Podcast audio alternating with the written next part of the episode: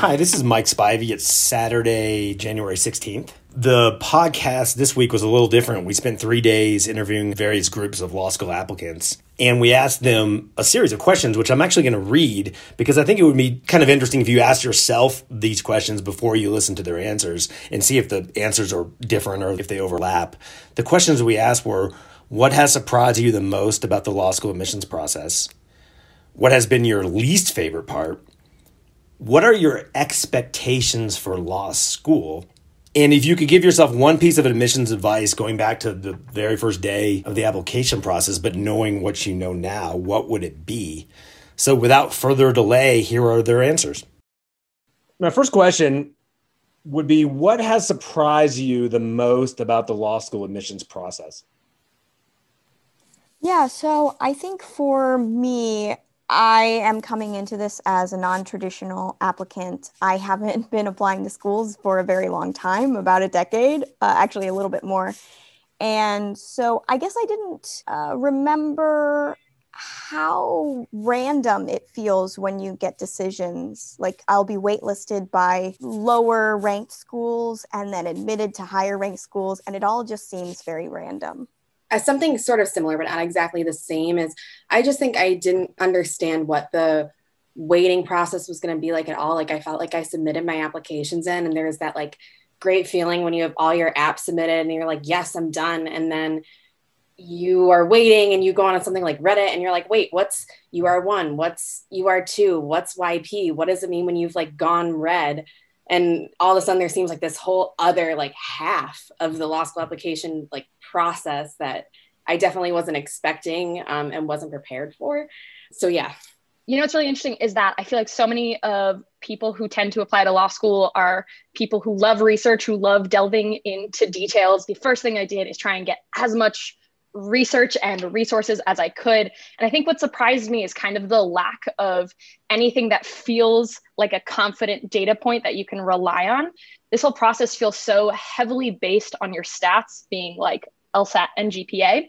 And I'm sure it's not. I'm sure um, there is a lot of holistic review, but definitely in terms of what I, as an applicant, can access and research, namely being like, let's say, websites like uh, law school data, those tend to be kind of a self selected group of people with really high stats. Meaning, for me as an applicant, it's hard to feel a lot of hope. So I feel like a lot of times this whole process even as a very optimistic person, it can feel a little, it's like a long term, kind of a little bit of a sad process because you constantly feel like you're comparing yourself to other people in a pool in which your research isn't as comprehensive as you would like it to be. So I think the whole process has kind of been a reminder that you need to take a step back from sometimes Reddit and law school data and remind yourself that it probably is a holistic process, but it's okay that um, to some degree that it is based on numbers and that means you have to have a realistic understanding of what schools you're applying to what makes a target what makes a safety what makes a reach. Yeah.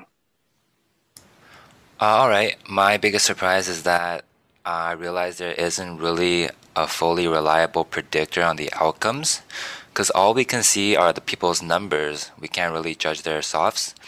And i thought i'd be safe above 75th percentile but i ended up getting waitlisted. So this whole process is more holistic than I originally thought. I would add to that one of our hopes is that that people applying next cycle can learn from you all. You'll see by the tone of the questions that we're going to trend in this direction. And one of my messages for people applying next cycle or any future cycle is a lot of these data predicting tools are just almost worthless because we've reverse engineered some of the numbers and it's like 4% of the data pool in the top 4% just as a personal matter, if you're above 75th and you're on a wait list, that may have deleterious impact on your scholarship money. I hate to say, but I suspect you're going to get a lot of admits, and schools are still sorting out their data. Yeah, thank you. Uh, so I would say one unexpected thing. I tutor a lot of undergraduate college admissions, and with undergraduate, you almost always have a pretty certain date when you'll receive a decision or when you'll receive a decision by the true rolling nature of the law school admissions process is stressful, right? A lot of us applied in fall and we have no idea if we're going to get a decision tomorrow, if we're going to get a decision weeks from now, months from now. I think the stress of sort of waking up every week and having no idea if decisions might be coming your way is a lot. Um, and the other thing I would say, I think Reddit definitely contributes to this problem. I come to this process from years of work experience in a field that's pretty unrelated from law. And I'm one of those candidates that, in a timeline where the pandemic never happened, I don't think I would be applying to law school.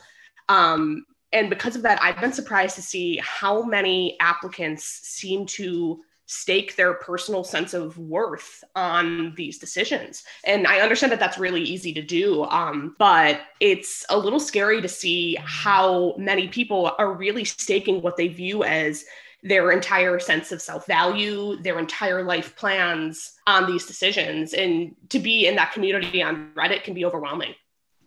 Thank you. I, I just, I literally just wrote a blog on this a few days ago. I think it's called The Malevolent Puppeteer. It's not on our website, it's on my personal blog, Spivey blog. And it's about that exact thing about self determinism versus credentialism. And I think credentialism wins out on Reddit 99 out of 100 times. And that's a shame. So thank you. Hi, so I would say the most unpleasant surprise for me was how impactful getting a rejection was on my self esteem. I have very strong numbers, and I was expecting, I mean, you know, not like universally getting in somewhere, but it definitely surprised me how bad, like, seeing that rejection was and seeing how accomplished other people are, and having always staked my value as a person and my yeah, I don't want to say academic accomplishments, but like my my intelligence and seeing all these other people who are so much more accomplished and so much more getting in, that that was the most unpleasant surprise for me. How badly that made me feel about myself. Yeah, I also think one another thing to note that we touched on is when people enter their data on law school numbers or law school data or whatever, it's generally going to be the happy people racing to report their results. And on Reddit, the same thing. It's often the happy people racing the post. The same message from me is you get a lot of false positives early on, and it's a long cycle, and we're still only a third of the way through it. I guess what's most surprising is that for me, I think for a lot of us, the part like after all the apps have been submitted and I've taken the LSAT and all the stressful work is done, like this part is actually way more stressful than doing the work of getting it all done. Like the waiting, especially being, you know, a splitter in this cycle is very, very stressful. For me, uh, being a GRE applicant, it's been really stressful. I wasn't really aware of the intricacies and kind of the vagueness of information provided for GRE applicants. I'm a first generation student, and I thought, you know, what was on the website would be the truth and all the information available. And as I've gone through the process, I've kind of learned a lot more about how the GRE is evaluated. We saw with the 509 data that the information that we knew before and after the 509 data was released was completely different. And I think that that was really stressful for a moment because I had been trying to gauge my application based on theories and, and ways that AdComs was talking about the GRE. But now with the 509, it's been a little bit better. But definitely there's a lot of stress, especially with, you know, the quote unquote unprecedented competitive cycle and then you have this anomaly with the GRE on top of it. It's just been really stressful in that sense. If I can help you out, I did mention on Reddit, hopefully you saw it, but maybe you didn't. From our data, GRE applicants don't have better or worse cycles, but they do have much slower cycles. I've been seeing that to a certain extent. Um, you know, some applications I've been stuck on UR2 forever. But yeah, definitely. I, I think as years goes on and more people opt to apply with the GRE, things will become a little bit more predictable, but especially right now, you know, it's it's all a mess.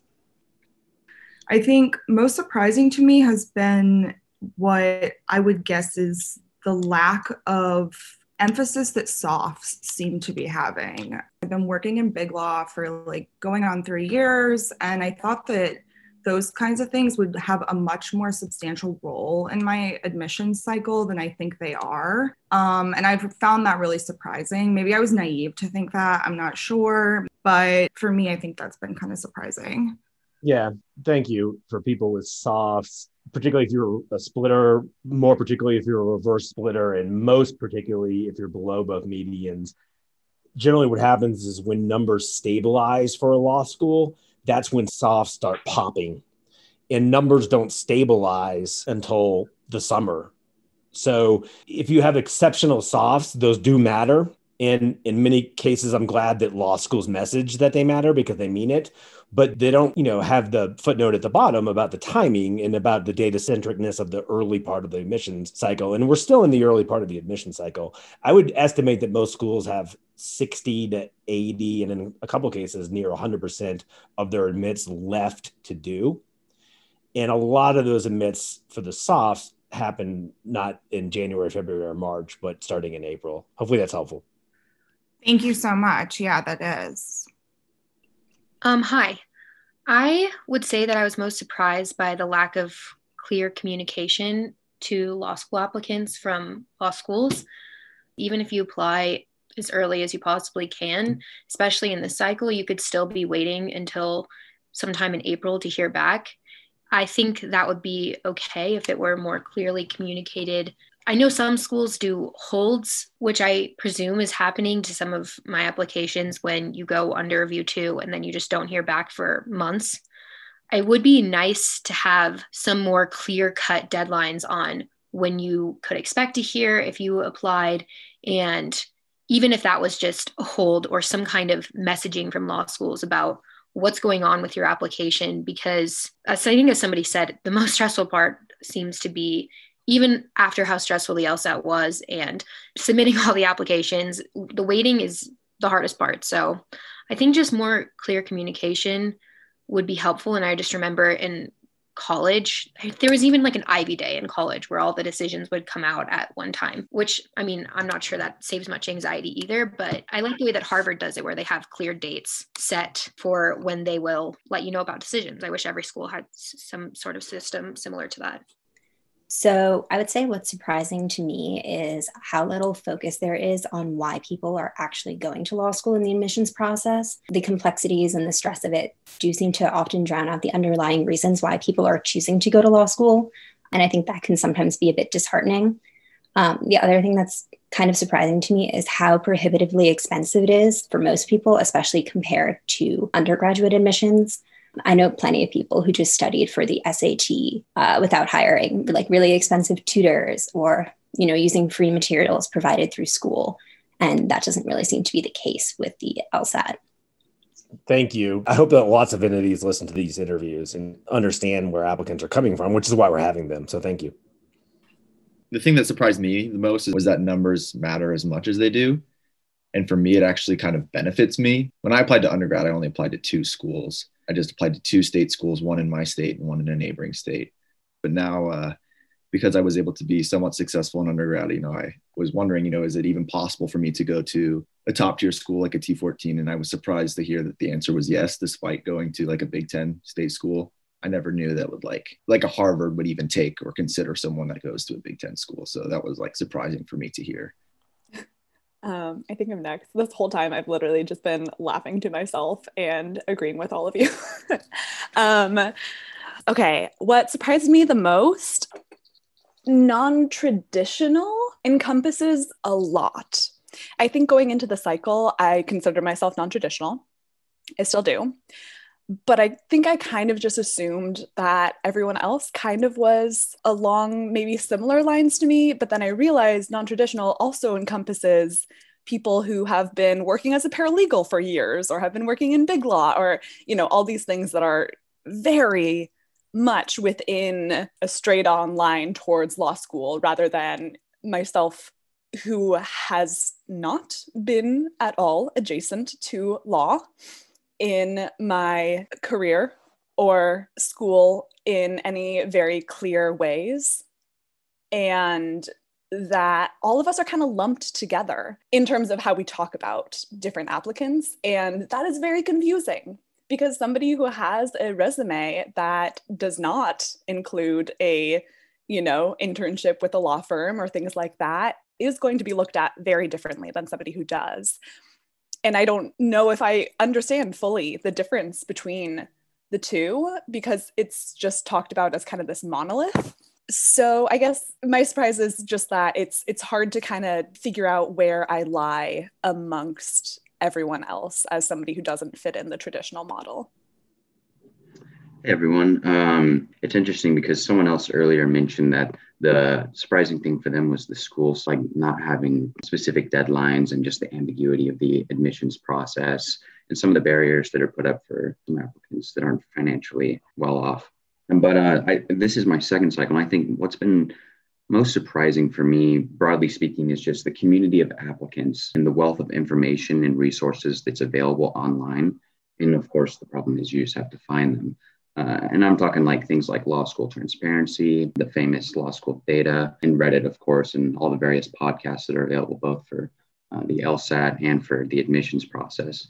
And I think the underlying thing behind all that is just how many people seem to care uh, about the process uh, and increasing access to all people. I would agree that I love watching how many people care law school is a lot different than the admissions process but one of the cool things about the admissions process is you see people cheering each other on. Even though when you think about it they're cheering each other on for limited spots often in the same schools they want to go through. And that's like you know i could write a blog on just the humanity of that and it's really awesome. So thank you for sharing. Hi all so what's been most surprised there's a lot of things that i've been surprised by but um I think every day I wake up and think about how much mental space this process has taken up in my life. Like probably almost every single law school applicant, I am a highly productive person. So, like, not being able to get anything done is really unheard of for me. so, I guess that's to say that, like, personally, not a fan of the rolling admissions. I do understand the logic behind it and why admissions might need that sort of flexibility. But man, if they could just give me a date and then I could forget about it, it was so much easier when I was waiting for my LSAT score and I could just be like, okay, it's coming out on this date at this time. And I could just not think about it until then. But now I'm like waking up and refreshing my status checkers like a maniac. And that is surprising for me. All right. Question number two what has been your least favorite part? It might be redundant, and if it is, you can just say it. But what's been your least favorite part of the admissions process? Oh gosh, um, my least favorite part has just been getting the waitlist emails um, and reading them, going, "Oh man, I really put my heart and soul in this application, and I love this school, and I'm not going to go there probably." So I think that's been the worst part. Um, I think my least favorite part was realizing that this was going to be as competitive as a cycle as it was, realizing that there were so many like high, high top tier like LSAT scores, I think was tough because I think you do a lot of research at the beginning of this process to try to figure out at least numbers wise where you might sit. So it sort of gives you the sense of like okay i guess i have some idea. And then when you hear it's as a competitive cycle as it's going to be when you hear that there's so many more top lsat scores than there usually are it sort of left me feeling like I had no idea where I was. You I have no idea how much schools may be trying to increase their medians by. And I think it's just tough. You already don't have a lot of information. Um, and feeling like you're even more in the dark is never a comfortable thing. So I think that was the hardest part for me. So I actually I, I'd like to say it's tied between two things. One, I think scholarship uncertainty, which is slightly later on in the process or like after you've gotten your acceptance, right? Um, I think so much of that, like, I can't tell you the amount of like grasping at straws that we're all going through to understand, like, what is the realistic option for scholarship here, right? And that changes your ability to consider different tiers of schools because, like, you know, I, I've been lucky, I've been able to save some money, but, you know, law school is a huge, huge time and financial cost. And I don't think people realize that like $300,000, right, for three years of law school is a lot of money that really does narrow your options. And um, I think the one thing that's kind of a shame is that law- lawyers are um, oftentimes generally assumed to be kind of unhappy people. And I've noticed that the ones that are really unhappy are the ones who tend to have less options in what they would like to do. So they might be stuck in a career because they need to pay off a ton of loans. And I would like to emphasize like my fiance is a lawyer. She's like a very happy lawyer. I, I don't think all lawyers are sad. It just seems to be very associated with feeling financially trapped and so that's a real when you know early on in the admissions process you're trying to think of like okay what's the school i can go to? What's the thing that's going to give me most financial options so that i can go and do what i want to do as a lawyer and like do all the great things i want to do? And there's a really just a huge lack of data. Like i pull that data from like trying to associate people's LSAT scores and GPAs and somehow come up with a number of how much money I might get, but I have no idea, totally out of thin air.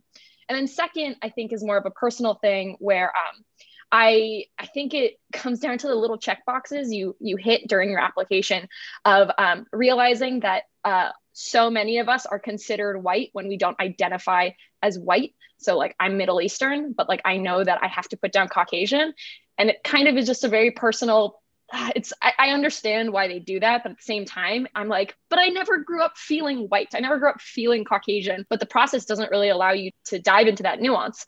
So that's really frustrating hi. So i would say my least favorite part about the process has probably been kind of the waiting but more so like the disappointment of every week looking on and seeing like oh wow this school's releasing decisions. Like wow it's going to be my turn this week to finally get an answer. And then like not hearing and just keeping doing it i guess every week after a while it just kind of gets really disappointing. Um, and i think going into it i also felt after i submitted my applications i would feel much more relaxed and know i've done everything i can especially because there's so much emphasis on statistics like your LSAT score and your GPA. So I kind of felt like maybe I could predict when I'd hear back from schools or what my decisions might be. But I've kind of found that that's not really true and like realizing it's going to take a lot longer. And I'm just really impatient. So I think that's my problem. That's probably been the hardest part for me.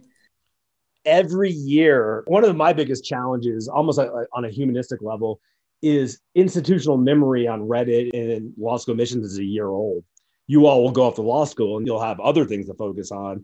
So every year at the beginning of the cycle, I see people who submit in September who you can tell they think they're going to hear back in October. And the reality is they might not hear back until March, April, or May.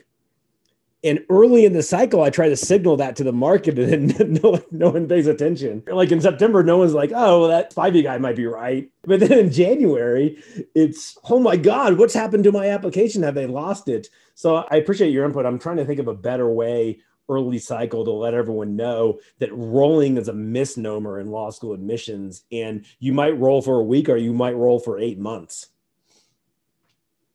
Um, so my least favorite part is definitely the waiting. I hate uncertainty and I'm quite neurotic. I like to refresh Reddit many times throughout the day and watch people get into amazing schools that I would love to be at. It hurts me pretty good. I just can't get enough of it. Other than that, everything else has been a lot of fun actually. I am so surprised that no one has said studying for the LSAT yet. Um, maybe this is a group of people that really love the test. Uh, and it's funny looking back now that I've taken it, I got the score I wanted and I'm done. Now I have appreciation for the test and actually like it a lot and like talking about it.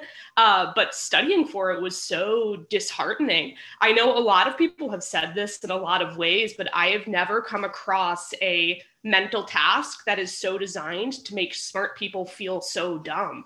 I truly questioned whether I was, you know, despite being an academic like high achiever my whole life, um, I have never questioned so many times in one period of my life if I'm really smart at all or if it's just been my circumstances.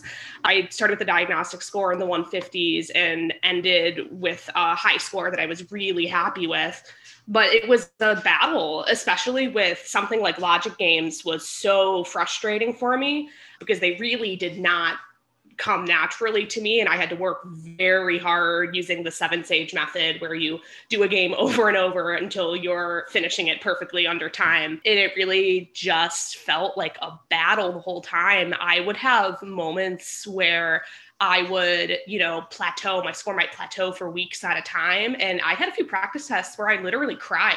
It is a, a disheartening test, even for the most brilliant amongst us. Okay, just to, to um, emphasize, I think, especially the differences this year.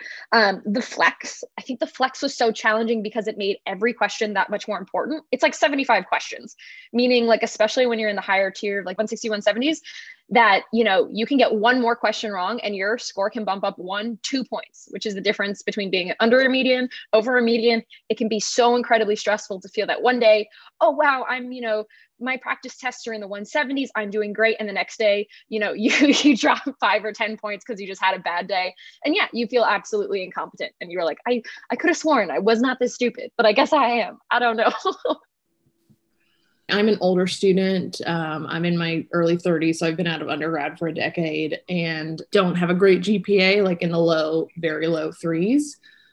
And I think it's the fact that that number that has been set in stone for 10 years that someone who I was a completely different person earned um, has such an effect on my future now.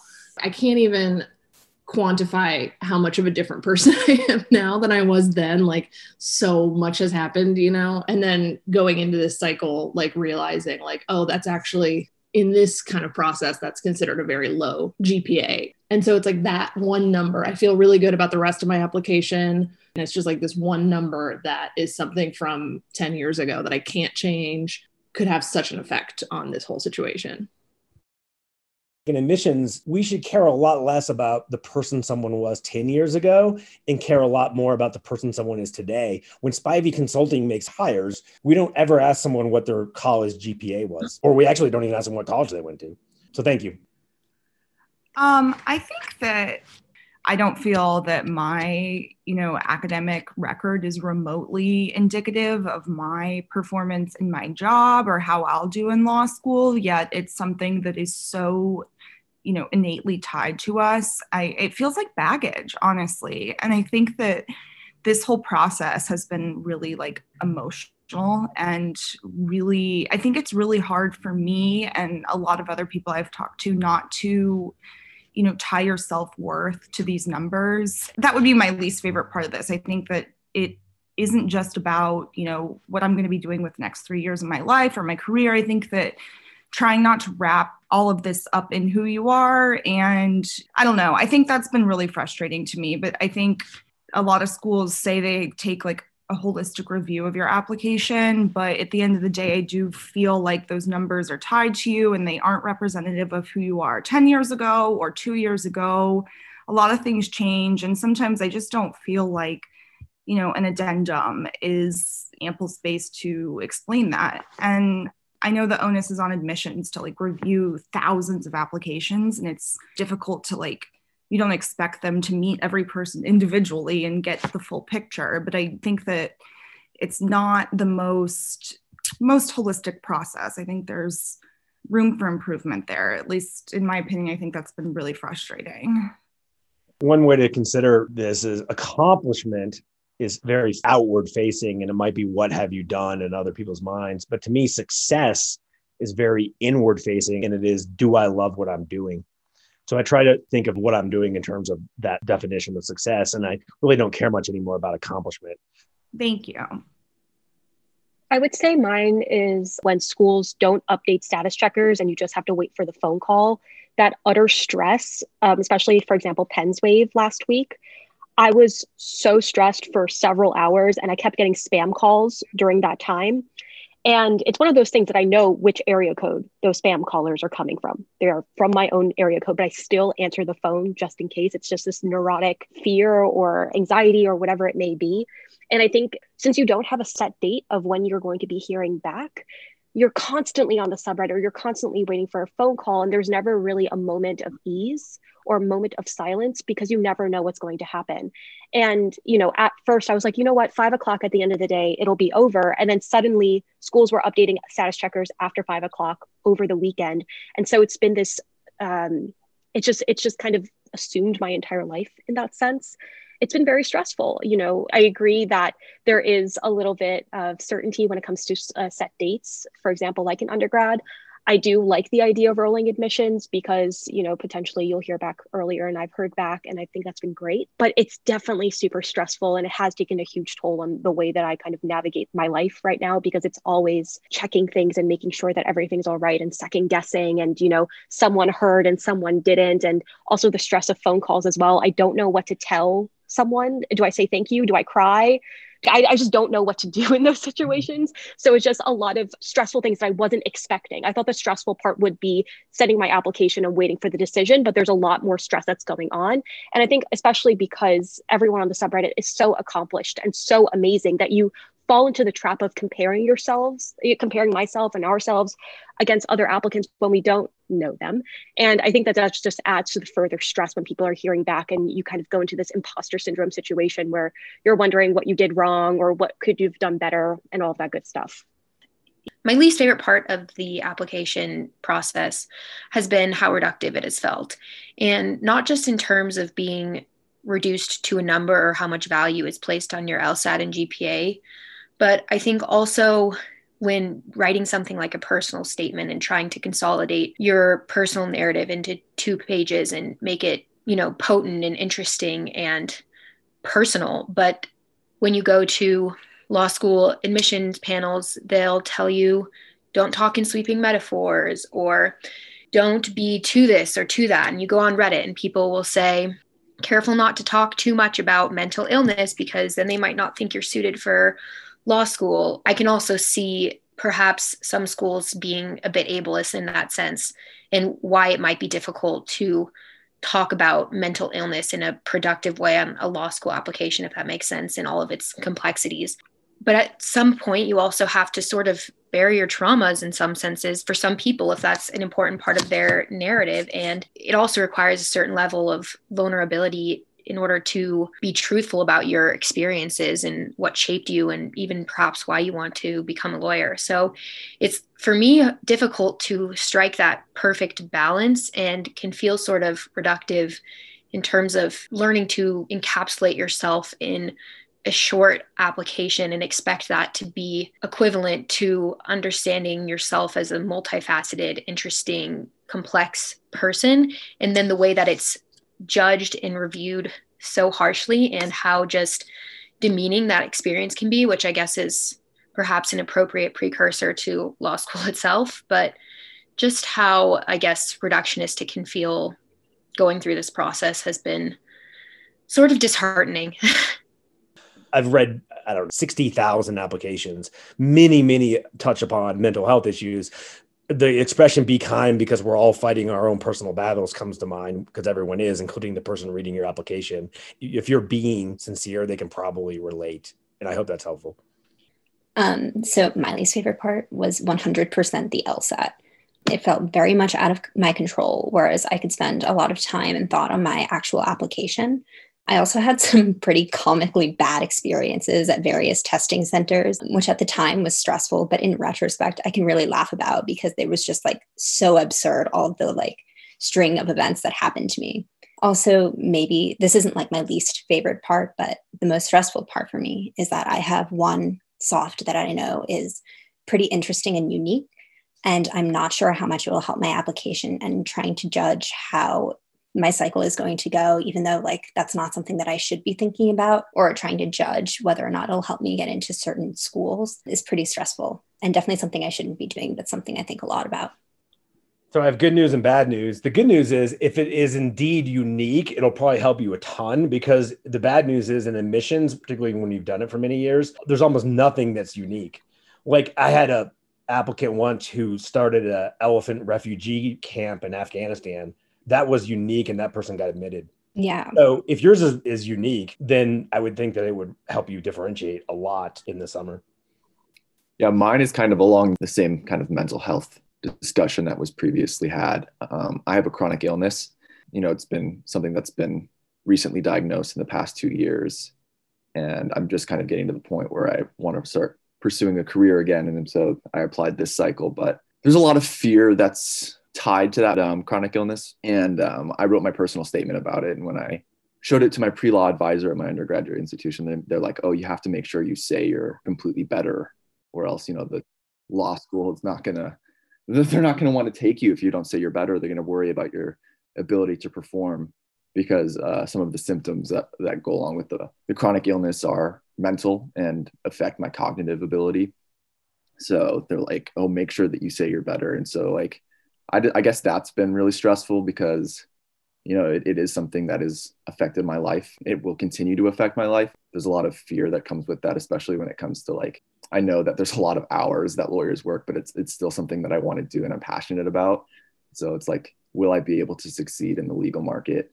And because of that you know i'm a lot more debt averse so i'm I don't think I can work a big law job or the hours that come along with a big law job. So now I'm much more financially focused. So when I get a decision, it's not like, oh, I'm excited, I'm admitted. It's more, how much money are you giving me? Is this even an option? So there's just a lot of different concerns that go along with a chronic illness. And I don't think that the legal market right now is like super forgiving for that, or I'm not sure if schools are even forgiving of that.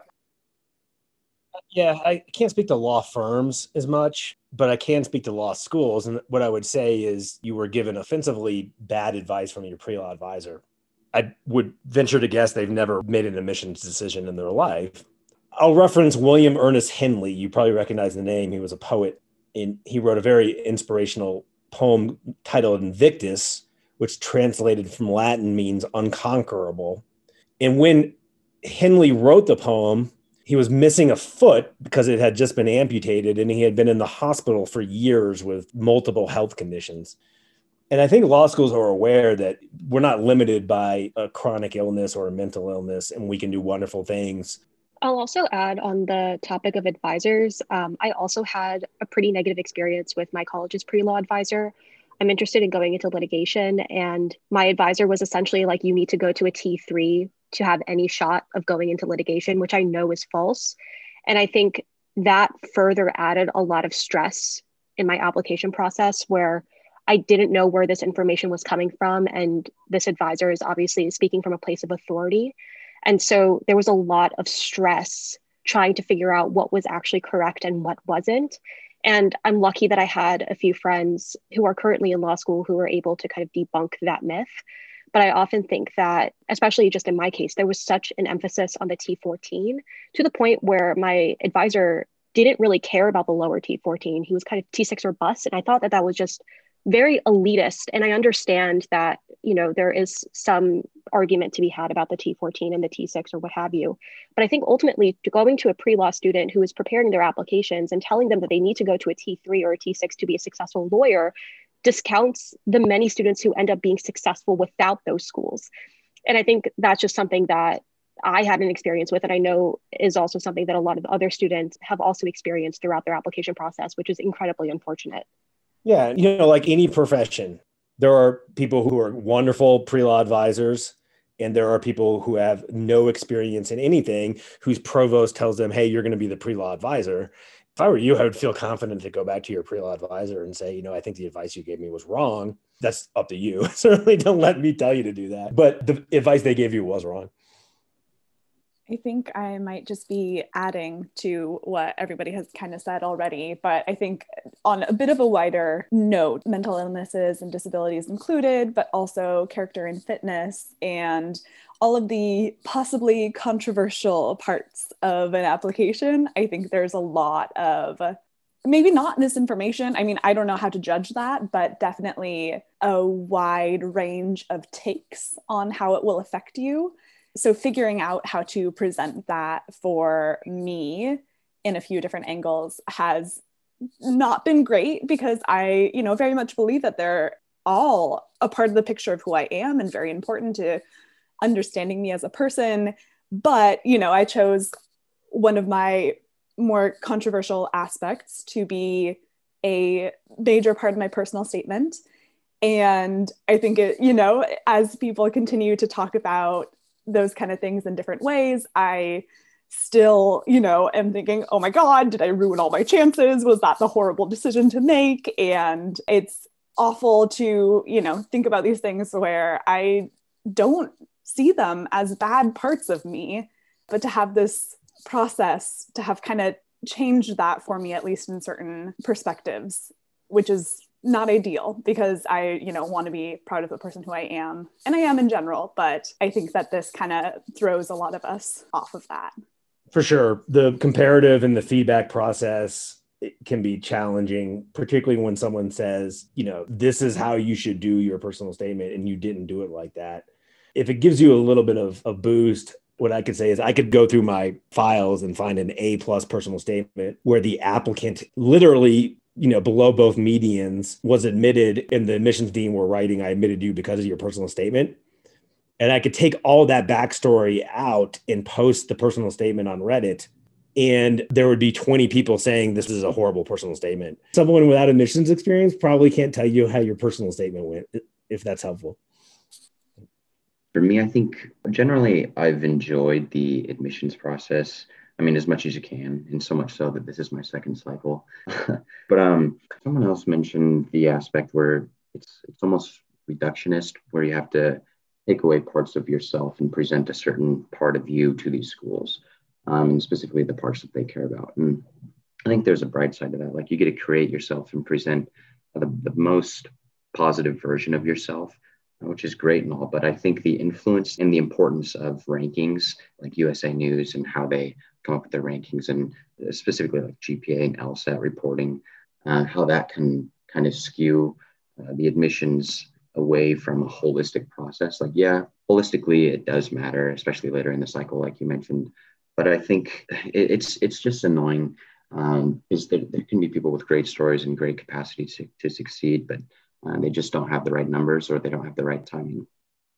I would say, I think it's adding on to this general conversation, but I'm an older student and I come from a low income background and it was very intimidating and like really panic inducing to try and figure out all of this on my own. Of course, there's a lot of really great internet resources like Reddit and like some other websites and like the Spivey blog, but it feels like everybody's having help. And I know um, just based on the responses here, that's not the case. And that's comforting. But when I'm in the process, it seems like it's set up to exclude people and to have all these sorts of gates and hoops that you're supposed to jump through. And it's stressful and confusing. And I think what adds to my frustration and is actually maybe my least least favorite part is like i'm used to doing things by myself i'm used to people you know telling me that that's probably not going to happen for me or that i can't um, that's very like old news for me. But it's disheartening to hear like other applicants like say to me and to other people that if you can't get into a T14 or if you go to a T50 like you're not going to be able to do the kind of work that you want to do. And I just know that's not true from my experience. And so I guess my least favorite part is I just want um, everybody to not buy into the elitism because I feel like that's what's going to make it fade away. Been thinking a lot about those things lately. Thank you. And again, we do too. The whole elitism buying into it is always on our mind. So thank you. My favorite clients, incidentally, and Anna can remember one who picked Michigan over Harvard. So my favorite clients are so often the ones that say, well, yeah, I got into Stanford, but I'm going to Vanderbilt. They always have this phenotype that you can almost like detect early and this is, I mean, life is tough. Life right now, in some sense, is harder mentally and emotionally than has ever been in the history of this planet because we've never been able to compare ourselves with others 24 7, 365, and we can now. I think that's an important message to hear that there are people out there who choose a Michigan over a Harvard or a Vanderbilt over a Stanford. Yeah, I think I'm just going to kind of echo the inequity that like occurs as a result of this process. There's so many hoops to jump through and I just think those hoops are so much easier to jump through if you have money. You know, you can afford things like consulting. Thank thank you for you guys for putting out so much free content because I think that really evens things out in a lot of ways, but you know, you can afford consulting. I was able to afford tutoring, which was really helpful, but I also like wasn't able to take off work like a lot of people do to study for the LSAT. Like I was working full time to to afford tutoring and that ended up really impacting my mental health which you know some applicants might not have to deal with and at the same time i have the privilege where i was able to like live at home and in that sense i didn't have to take care of rent another stress that i didn't have to worry about so exhibiting privilege there. And so i just think that ends up playing into the process so much that you get a lot of the same perspectives ending up at these top schools and then those people going on to hold some like very important jobs. And that's often how we we end up having i think like power grabbers in a lot of our really important important positions is just because you know elitism breeds elitism breeds elitism. So basically everybody has kind of touched on that at some point in in the interview but that's definitely like the biggest point of frustration for me this is my favorite i shouldn't say that what are your expectations for law school? Oh gosh, um, that's a really hard question. I, I think my main expectation is that I'm going to be challenged in a way that I haven't been before. I am expecting my first year to be really stressful as I kind of learn the uh, the curve in reading and an essay being like your whole grade. But I think my main expectation is to build a community that's going to last with me for the rest of my career. And that's something I'm really excited about. Um, yeah, I feel like I sort of have a similar answer. My expectation is that there will be a huge learning curve in terms of the amount of reading, the way that testing's done, the way that classes are held, and hopefully I'll be able to figure that out and be prepared for it. But I, I just assume that at first it'll be tough and that there will be a big learning curve to it. But I think similarly, one of the things that differed for me with this process from when I applied to undergraduate schools is that I really did focus on the location of the places that I applied to. And I really do hope that like I could be practicing law in the area that I go to law school. So I'm hoping that, you know, part of that tough like first year of law school will sort of balance out with trying to get to know what could be a new home and a new community. What's what's the expression on it? The in the first in, in, the first year they scare you to death, and the second year they work you to death, and the third year they bore you to death. Did I get it right? I think that is the expression. Right. There's a little. just heard. I just heard that yesterday, actually. So that's Yeah. hilarious to know that more people actually. Oh yeah, oh, that's, I mean, that's a yeah. common phrase. I heard that in 1999, FYI. So it's very common.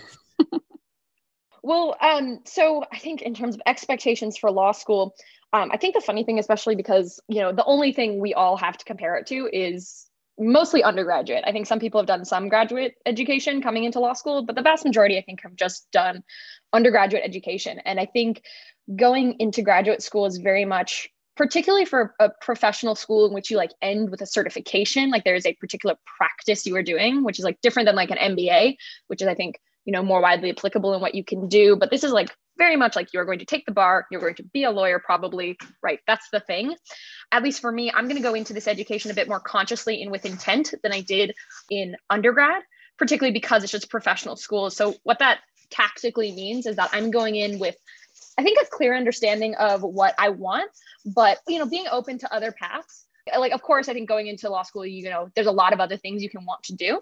Um, but I think going in with an intent of like, hey, here's how I can make the most of my graduate school experience, because I think so much of law is especially like you're playing for the long game, you're playing in the long term, right? So, so much of what you can do early on can affect, you know, what direction you go five, ten years from now. So I'm going to go in kind of with, I literally have, it's really dorky. I have like an Excel spreadsheet of all of the things I want to do when I go to school.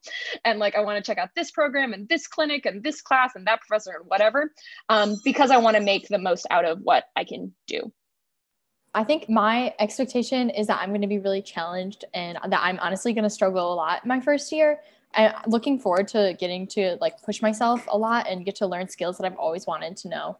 Um, and I think I'm also expecting to learn so much from the people around me. I'm coming in straight from um, undergraduate, and I know like there will be people who are much older than me and have much more work experience than me. And I'm honestly just really looking forward to getting to be surrounded by people who are, I guess, equally as passionate about the law and the areas of the law that they want to pursue. Um, and just getting to like learn from them and be inspired by them. And at the same time, getting to sort of explore and like learn more about the areas of the law that I'm passionate about and like in the future, how I could maybe use the law to pursue some idea of justice. Uh, all right. Um, I expect law school to be full of surprises because I don't really know what it's like for myself, and it's pretty subjective. Everybody has different feedbacks and how they perceive law school, so I'm just gonna let it be uh, full of surprises. And also, I expect that I will be surrounded by a bunch of brilliant individuals whom I can learn from, whether it's a perspective or a way of thinking, because everybody comes from different backgrounds with different environments and they learn different things along their journey. Um, I am overall expecting it to be hard. I know it's going to be really challenging. Um, I went to a really competitive undergrad, but I majored in something that was practicum and practice based, not academic test based. So I weirdly have the experience of being surrounded by hyper intelligent, hyper competitive people, but I was not put to the academic test with them. Um, because it wasn't my major. And, you know, I took classes with them and, you know, I took a lot of very difficult classes there, but um, I'm kind of feel that I know what the competitive environment feels like, but I'm not sure if I'm prepared for how academically competitive it is going to feel. And you know, I I uh, have high hopes, like others said, building a sense of community around me. I really found that I missed academia pretty much as soon as I graduated undergrad. So I'm really excited to be in that environment again. I'm also excited to build a new life and meet people who I'll hopefully know for a long time. Uh, the pandemic really threw the life path I was on to the wind. It really uprooted my life in a lot of ways. I'm sure it's similar for a lot of people. So I'm excited to sort of have a mental challenge and build something new around me so I think my expectations, they're not necessarily super unique, but I think they differ a lot from what I'm hearing, you know, generally on Reddit um, and kind of relating to what you were saying about people who pick, you know, Vanderbilt over Stanford or something like that. Because I think a lot of people are so focused on like job outcomes, which of course, like, this is a huge expense and that's definitely something that you have to consider. But I think that the next three years in law school can be like a really hugely transformative um, experience beyond just the education and just the job outcome like i know that that's what we're here for that's the point of it but it also like to me it's really important that it's also a meaningful experience in a lot of other ways and that i enjoy those three years and find some joy and some growth in it. So i think that's kind of what i'm really honestly most looking forward to is actually just the experience itself and the academic challenges and things like that rather than just oh where can i get the best job outcome? I have to go and do the thing so that i can get the outcome because if i've learned anything being like an older student it's that you can't control the outcome of anything so just worry about doing what's right for you and the right results will happen the cool thing there is I was a horrible undergrad student who never took my life seriously at 19 years old, 20 and 21. Same. Same. And yeah, and then I went to business school and I went with the focus of let me just learn this stuff. And then so I happened to, as part of like embracing the learning, it very much helped me be successful, or I should say accomplished, given my previous definition at business school. So I, I feel very optimistic for you. On a similar vein, um, being first generation, I've spent my entire life working towards saving myself. And getting into law school has really been a relief in the sense that in undergrad, I had to fight to be successful and to do what I wanted to do and to find my interests and do well in all of these things. And now that I'll be in law school next year, I kind of have this moment where I can I can relax in a sense. And I and I know law school is difficult, but I kind of have spent the last four years in undergrad really finding my place in the world and finding what I'm passionate about. And I'm so lucky that where I'll be next year will will give me that and will allow me to be myself and to and to kind of delve into my interests. You know, I'm the I'm an academic type and law school is incredibly academic and it just feels right. And I'm very excited about that. That I've been given the immense privilege to be able to just work with and engage with material that I love and work with people and classmates and professors and the community in ways that I've dreamed of in many different ways. And it makes me incredibly excited. And I know it's going to be hard. And I know there's going to be many existential crises in the meantime, but I look forward to it. And also, on top of that, I just growing up first gen, it's one of those things where I've spent like the past few weeks kind of reflecting on how you know, I'm in a gap year, you know, I have a job and all that kind of stuff. And the privilege of just being able to take another three years off to just work on myself and my career and my goals. It's just one of those things that I feel so lucky to be able to do. And I want to be able to take advantage of that within my three years, not only just taking classes and doing well, but also giving back to my community and being a part of clinicals and every single thing that I can do to make an impact. And it's just like one of those very profound moments that I've had where I kind of feel like everything that I've done has kind of led to this moment. And it's just one of those big sighs of relief that I've made it. And now I can just be myself and, and enjoy the next three years.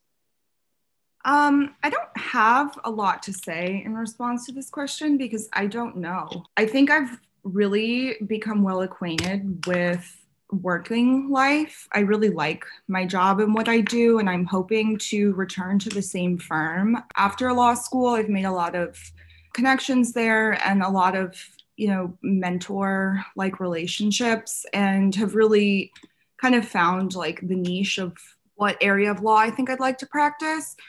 And I think that that has been advantageous in many ways, obviously, but I think I've thought so much about the career end of things that I haven't really thought or done a lot of research into what law school itself is going to be like. I have a lot of friends and a couple ex-boyfriends who have been in law school and have heard, you know, different things here and there, but it's funny, it's like building up to this huge like process of applying and working towards something and taking the LSAT and doing all this. And then I don't really know what law school itself is going to be like especially after you know getting used to working for a few years. So I'm excited. Um, I'm sure I'm I'll like it. I've always loved school. I love learning. Um, you know I think a lot of people say that kind of thing. I would like never say that in application, but I think there are things about it, especially one L year, that are going to be horrible. But I don't really know in terms of like takeaway what to expect. I think, like I said, especially coming from getting used to working for a little while, I don't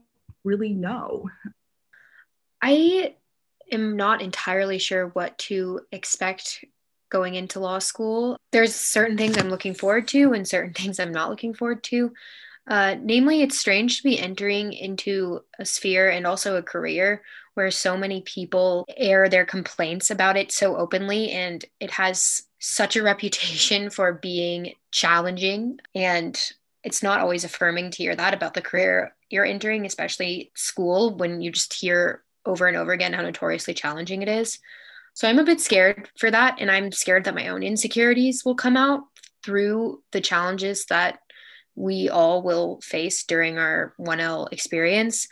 I read 1L by Scott Turow and I thought it was so interesting. Even though it was written so long ago, I think probably a lot of those themes will hold true, just that people will feel insecure. People will question their own intelligence. People will be met with the most intelligent peers they've ever had in their lives, which will be both exciting and stimulating, but also terrifying when you're comparing yourself to them, perhaps um, maybe disheartening or kind of shatters the illusion that you had of yourself in an environment where you're surrounded with so many overachievers. So I'm both scared and excited, and I expect it to be both exhilarating and maybe intimidating at times, which I can view as being challenging to my own sense of self, if that makes sense. It does. And I finally got around to reading 1L last summer. I've been so fortunate to observe law school for so many years. Turow wrote that 30 years before my observations being in law school as an administrator. And everything he said was just so spot on up to this day. So that's a great read. I'll give two other book recommendations. No one's going to recommend to you because everyone's going to recommend you read some book about law school. So one is called Brain Rules, and it's about how we can best utilize our most brain capacity, for lack of a better word. Seems kind of valuable for a law school student. That book really changed sort of my habits and mechanisms of, of learning. The other would be Viktor Frankl's Man's Search for Meaning. I just think law school is tough, but if you read this book, it'll make law school less tough. Those are just my two recommendations. It doesn't mean everyone has to read them, nor will everyone relate to them like I did. So, my expectations are kind of, it's more of how I want to approach law school, is what I've been thinking about. And it relates to what you said about accomplishment versus success and how I, I kind of talked earlier about coming down with a chronic illness and I, it really made me reflect on how i want to live my life. A lot of times when you're sick that happens. And I, I just saw that i focused so much in undergrad on accomplishment it, like about a gpa i was so worried about getting a gpa that i often sacrificed. I, I did i didn't pursue experiences so much and I, I think i missed out on the college experience a lot because i was you know in the library and so focused on getting a grade when it really didn't matter that much. And I, I think I would have preferred a few hits to the GPA and have had good friendships and participated in clubs and all that good stuff. So I think when I approach law school, I really want to build community and have experiences as well as, you know, obviously enjoying the academic side of things. Um, okay, expectations. I am just a super nerd and I've always loved school so much. My parents love to remind me how in second grade I asked them for homework over the summer. And that kind of is still me as insane as that kind of sounds. And I've been out of school for a while now. And so honestly, I am just super excited to be going back to school.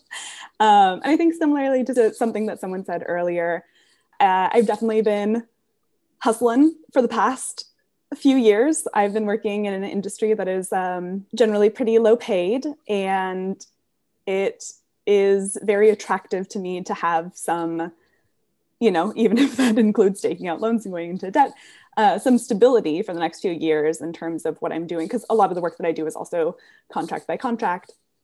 And so I'm just excited to be, you know, have time to just learn. And I mean, I hope that Reddit reflects the community of people I'll be learning with because everyone there is so lovely and supportive and encouraging, which is surprising and wonderful. I mean, I, I am also going into public interest. And so I think I'm also just really excited to be around the energy of folks who are, you know, kind of similarly, maybe a little idealistic, but hoping to, uh, you know, have a similar impact on the world and to kind of just I don't know, be idealistic and imagine cool futures together. I mean, I, I, I don't know. I just, I just want to learn. that's, that's what I'm excited about. Uh, yeah, I, I think that's exactly what I was going to say. I'm finishing up my master's degree right now, so I'm in my thesis semester. I also teach like a pretty full course load as a professor, and I've been nomadic for the last year because of COVID housing debacles like had COVID, I'm like really, I know this sounds like very uh, unintuitive, but I'm really looking forward to the break of law school, of getting to like be in one place and have an apartment that I have a lease on and like go to the same place every day. Hopefully, we'll be going to a place. And yeah, the stability and also being able to like interact with people again sounds really exciting. Um, I am also pursuing public interest track. So being able to work on like pro bono cases at a lot of different schools that I'm applying to have programs for that and being able to interact with communities again, since um, I really do love community organizing and that kind of work. Yeah, I'm really excited. I feel like it's going to be a whole lot of stability that I've been really desiring. Optimistically, you wouldn't believe how much we track this well relative to anything i've ever tracked on the global health front as a firm we track this i spend part of every day and i'm very optimistic that life's going to return to normal probably right around the semester you all start law school i don't think it's going to be remote i think it'll all be in person and you'll have apartment leases and all that i am knocking on the, my wood kitchen table right yeah me now. too um, yeah, expectations for law school. I think for me, I work in homelessness advocacy. And so I just want to like keep doing that. And I just want to be given tools to like do it better, if that makes sense.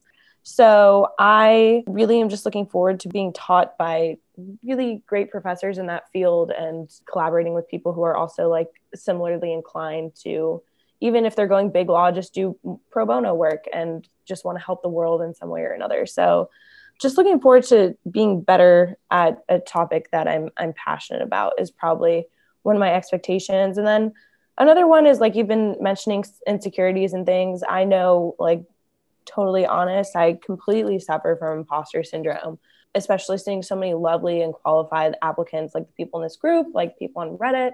Um, it's so easy to think that you're you might not be like worthy of the acceptances that you get. And so I think law school is going to be a great time to kind of like confront those insecurities and figure out good ways to to remind yourself that, that you are worthy and deserving and um, you were let into these schools for a reason, et cetera, et cetera.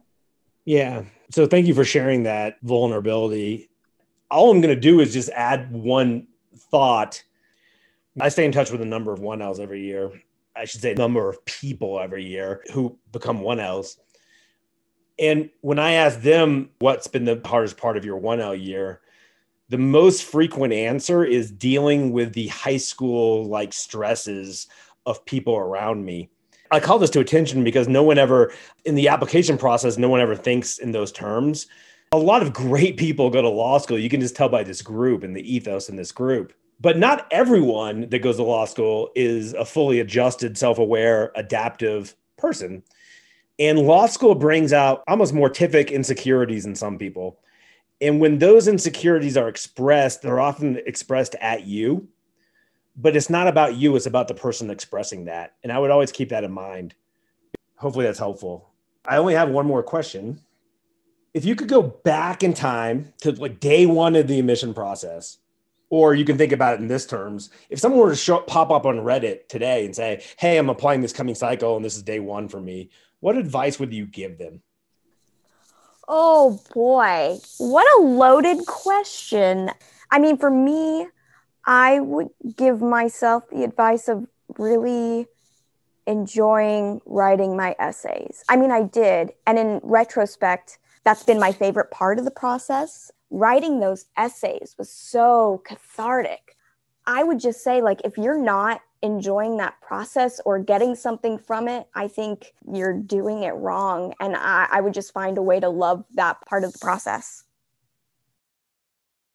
I feel like I would have two pieces of advice that are really extremely personal to my experience going through the process, but that's all I have to pull off of. And the first would be for students who are thinking about and want to write a diversity statement, but don't necessarily feel like, you know, they had one experience or one thing about their race or ethnicity or identity that like is directly applied to why they wanted to practice law um, that you should still write a diversity statement and to just be really, really thoughtful about it. I know that that was something that um, I struggled, and in some ways, it's just a tough thing because in some ways, I still feel like I am learning about my race and ethnicity in different parts of, of my identity and i wanted to highlight them in a diversity statement i also felt like those experiences would influence maybe how i practice law or how i saw the law but i didn't have a direct clear like and this is why that'll help me in law school. And i really struggled and debated whether or not to write a diversity statement how to do it. Ultimately my advice would be that if you're someone like that that you should and to talk to people that you trust and have them and, and that's true for the entire application process. Talk to people that you trust. They're really really great sounding boards especially when it comes to the essays, because you can really get great feedback from people who haven't even necessarily gone to law school or applied to law school just by having them read your essay. And my second piece of advice would probably be to really think carefully about where you apply to schools. I applied to a lot of safety schools because I felt like, oh, I'll hear back from them sooner and it'll be a great ego boost and give me more confidence for the rest of the cycle. But then it was like I got some of these acceptances from my safety school and it really didn't feel like much because ultimately I knew that I would maybe rather like work for another year or something like that than go to that school. And so in the end, I was like, yeah, I'm not really sure why I applied there or if that was really the best thing for me to do. I, I think I could have put more thought and consideration into it. So those would be sort of my two, I guess, sort of niche, but hopefully helpful pieces of advice. Um, my two pieces of advice, I would say first, I guess focus on yourself and just don't give up. For me, that was really helpful. I really related to what everyone was talking about, taking a long time studying for the LSAT. I took a year, which was a lot longer than I know a lot of people spend, just because that's how long it took me to get to my peak score. I was stalling for a long time. Um, and I really had to work really hard studying and just like not focus on how people I knew who were applying were doing on the LSAT and how well their studying process was going, um, but just kind of focusing on myself and just remembering not to give that up. And I think the second thing is I wish I could have told myself to look into the resources more and don't be afraid to ask for help because I think, especially when approaching a process as complicated as the law school admissions process and like taking the LSAT, there's a lot of pieces of it that aren't always super accessible, especially if you don't have a high income. Some people have the ability to spend a lot of money on LSAT tutors and all these resources, and there's resources for you out there if you, that is not an option for you. And like just finding ways to help learn about the process um, and get assistance and find like practice tests maybe that would be free because even studying materials you have to pay for. And now like that i've gone through the process i have friends who i've been able to kind of pass those down to. But i guess when i first started i wish i would have been more willing to kind of reach out and ask for that assistance we're very cognizant of the fact that not everyone has the same resources as others. And as a firm, we're trying every year to put more and more free stuff out there for everyone. We, we try our best to be accessible. So thank you for bringing it's a it's a great reminder for us. Thank you. Yeah, I would I would actually love to just second that. Like real realist be realistic about the money it takes to just apply, not not go to law school, just apply. It's a it's kind of a racket sometimes. But um yeah, definitely agree with what someone said earlier, being that this is such a loaded question because there's so much, so much I would want to tell myself. I think there's a couple of things. One, uh, we live in a very brand centric world and brand centric country, especially. Um, it can be really, really appealing to go to schools with a you know great lay prestige, but recognize there are schools outside of the T14 that you would do amazing at. Like they perform incredibly well, especially when you look at things like employment statistics. You no one would ever say UCLA is a bad school because it's not T14. Recognize the T14 is not the end all be all. Only two other things I, I would add are um, there are resources out there. They're hard. And I would love to give just a quick shout out to the guy who runs Law School Transparency. I don't know who you are, but I adore you. Thank you. You've been a lifesaver. I, I actually admitted him. I admitted him to law school about like 18 years ago. What? Oh yeah. my God. I think particularly because so like um, you know, I'm sure all of you listening to this, you're going to be amazing. You're going to get into multiple schools, and one day you're going to have to compare those schools. And it'll be really, really hard because, you know, rankings only do so much. Um, the things you tend to look at are employment data, and uh, Law School Transparency does a really nice comparative way to be like, hey, is this the school that's right for me? What do I care about? You know, is it federal clerkship? Is it big law? Is it the ability to go into public interest? What's up? Um, so I think that is an amazing, just a straight up resource. Great. And lastly, I would love to just say, say thank you to everyone who's going to deal with you for the next realistically probably like six months to a year of this process of just applying. Um, for how annoying you're inevitably going to be my fiance is a also a godsend and she has dealt with me being a very annoying person. And i appreciate her and everyone out there is gonna is gonna love you and support you but recognize you know you might talk about this a lot and nothing else for about a year. So say thank you to them yeah, on that note, I would say that I'm a particularly annoying person, and Anna deals with me and my stupid jokes that I text her all day long. So I would agree. Law school transparency is a wonderful resource. I wish more people would use it. We have a site called My Rank by Spivey that Anna put together that lets you rank things based on like how you weigh them. So you can completely exclude data points that US News and World Report puts the most weight on, or you could weight them as much as you want. So that's another resource. But the biggest piece of the puzzle in there, I, mean, I can't stress this enough. The number seven ranked school is not one better than the number eighth ranked school and one worse than the number six ranked school. It's a meaningless comparison across so many levels. So, for anyone in the future listening to this, please try to get to know the culture of the schools because there's a lot of schools out there that punch above their brand that do wonderfully who care about the students that you would probably be much better situated at going to than the school that might be ranked arbitrarily five points higher. So I, I would applaud that note. Um, so for new applicants, my piece of advice would be that if you have the resources, give Spivey Consulting a call. I am not paid to say this, but if Mike decides to sponsor me in the future, I'll be happy to take it. I personally work with Nathan Neely from Spivey Consulting, and I can confidently say that he is the reason that I found this whole process fun. He pointed me towards all the right directions, gave guidance on everything that I asked for, and he brought the best out of me to put together the best package that I can possibly put together. I got to learn more about myself, heal some past wounds, so I got more out of this process than I originally thought I would. Yeah, that's about all. Thank you. All right. I would say that, that, the entire law school admissions process and the LSAT prep period specifically is a marathon, not a sprint. I think a lot of highly competitive individuals uh, apply for law school, and those highly competitive individuals tend to like instant gratification, or if not instant gratification, quick gratification based on their typically above average talents and abilities. Um, but you have to know when you start this process, it's a slow climb and you're in it for the long haul. Um, I'd also say do not base your self worth on the admissions process.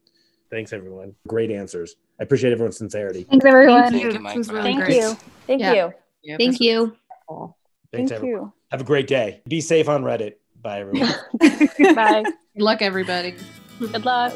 Bye.